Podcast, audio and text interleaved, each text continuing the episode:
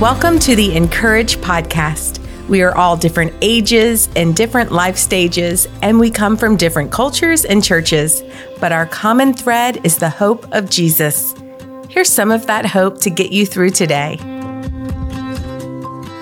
Today's devotion is written by Robin Dance and is titled A Stranger, Spilled Coffee, and Blessings in Disguise. My husband walked in the door plopped my cappuccino on the counter, and said something that didn't make sense. Enjoy your coffee. Dan bought it. Who the heck is Dan? I thought. But at that particular moment, my need for coffee, or was it caffeine, far exceeded my need for additional information. This was the second overpriced coffee drink Tad had gotten for me that morning, the first was an unfortunate casualty of him tripping on the tall first step at his brother's back door. Thankfully, he managed to save my niece's cold brew. I took two big sips before bothering to ask, Who's Dan? Dan, it turned out, was a benevolent stranger. When my husband reached for his wallet to pay for the order, Dan stepped in and told the barista, I've got this. Surprised, my husband initially protested before finally accepting Dan's Christmas Eve Eve gift. Random acts of kindness are natural conversation starters, aren't they? My husband learned that Dan had been ringing bells for the Salvation Army's Red Kettle with his grandchildren that morning, and Tad explained the unfortunate circumstances that led to his second coffee shop visit in an hour. Even though I shed a few tears when my first cup was dropped, I had assured Tad I was fine to pop a pod in the Keurig, but he knew I was looking forward to a fancy, frothy holiday treat and ignored my objections. My cappuccino tasted exponentially better because it came with a wonderful story.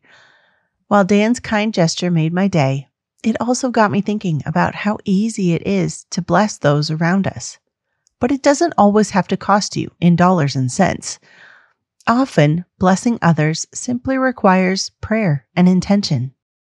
Miss Christine embodies this sort of thoughtfulness. Sweeter than sugar, Miss Christine lives in the retirement community where I work. Daily, she prays about who might need a blessing. She'll tear a page from one of Dayspring's prayers to share, pass along notes, and trust the Holy Spirit to guide her to just the right person. With twinkling eyes and a joyful countenance, she'll slip that little note into your hand and tell you the Lord told her you could use a blessing today.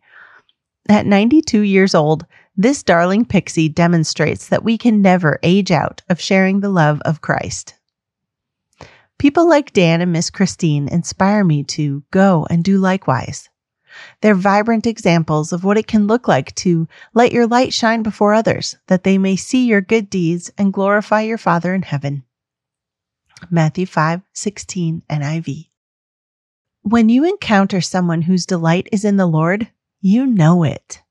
You're drawn to their light like a moth to a flame. It's not just because there's something particularly wonderful about that person. It's because you're drawn to the Holy Spirit working in and through them.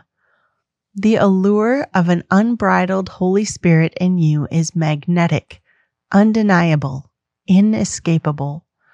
Way too often, I get in the way, talking myself out of whatever that divine prompting is nudging me to do. Do you know what I mean?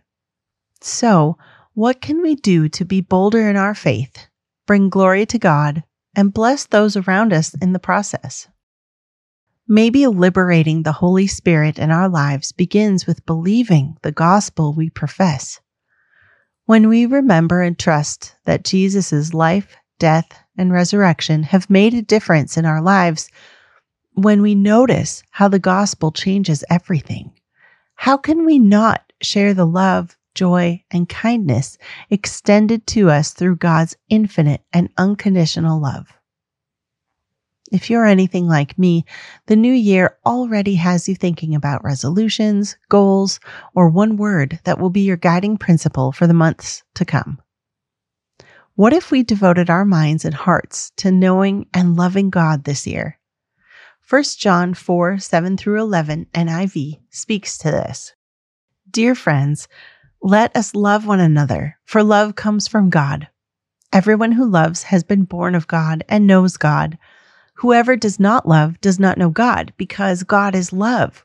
This is how God showed his love among us. He sent his one and only Son into the world that we might live through him. This is love. Not that we loved God, but that he loved us and sent his Son as an atoning sacrifice for our sins. Dear friends, since God so loved us, we also ought to love one another. Knowing and loving God go hand in hand. The better we know God, the greater our capacity to love Him. And it shows. What better way to begin a year than by investing in the most important relationship in our lives? So, darling friends, don't cry over spilled coffee. It might just be a blessing in disguise.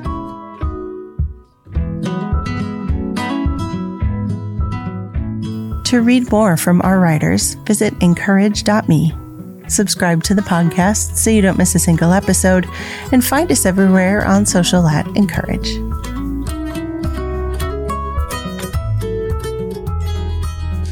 Plan out your whole year of Bible studies with the Encourage Create in Me a Heart of study collection. The full set of four studies is now available at dayspring.com.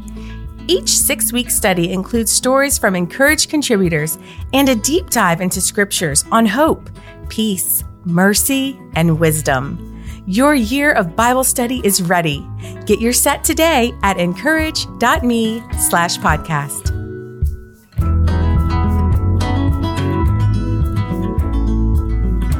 The Encourage podcast is brought to you by Dayspring. For over 50 years, Dayspring has created quality cards, books, and gifts that help you live your faith. Find out more at dayspring.com.